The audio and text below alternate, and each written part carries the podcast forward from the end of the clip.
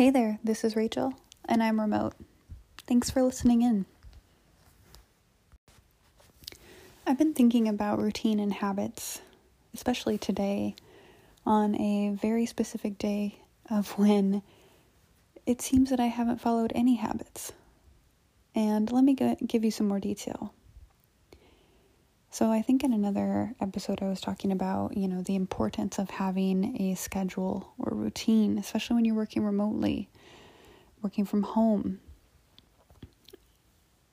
You probably already know this, but you tend to be a little bit more productive, a little bit more satisfied, happier, whatever the case may be, when you have an understanding of how you want to spend your day and it mostly goes according to plan.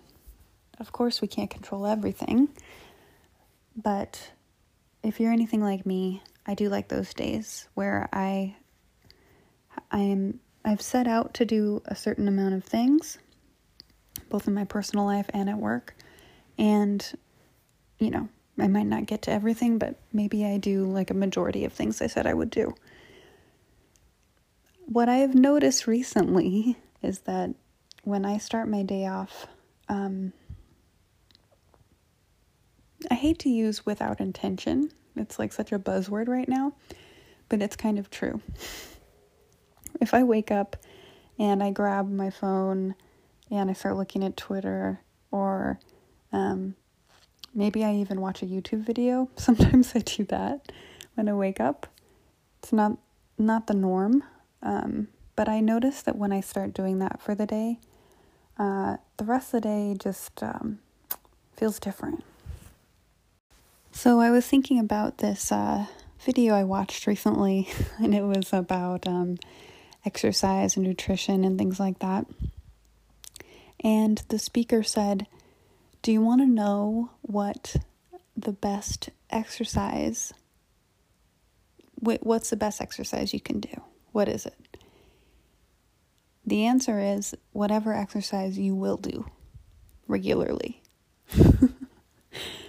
So the the the point that they were trying to make is that you might, you know, you might say you enjoy running, but you only do it once a week.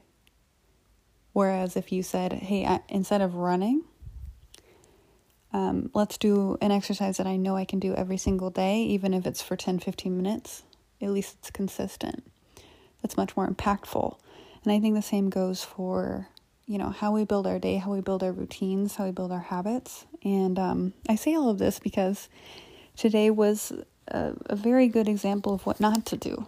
You know, waking up, uh, starting the day, getting on social media or whatever, then, you know, not having a proper breakfast, just kind of like rolling out of bed, you know, taking it easy. Um, and I think that's okay sometimes. Um, but I just noticed that because of that, or I think because of those decisions in the morning, I didn't follow my typical routine or my typical habits that I would normally do, like having something pretty healthy for lunch and then, you know, uh, having a little break before dinner and things like that. Those transition times of day just weren't happening for me just thinking about that quote that, you know, the best exercise is whatever you'll do regularly, I think it relates to really any of the habits and routines that are important to us and being realistic about them. Our best habits are the ones that we are actually going to do, that we can do realistically. You know, if I say I want to build a habit of um, reading 100 pages a day, I could do that but for my own lifestyle, it's not realistic.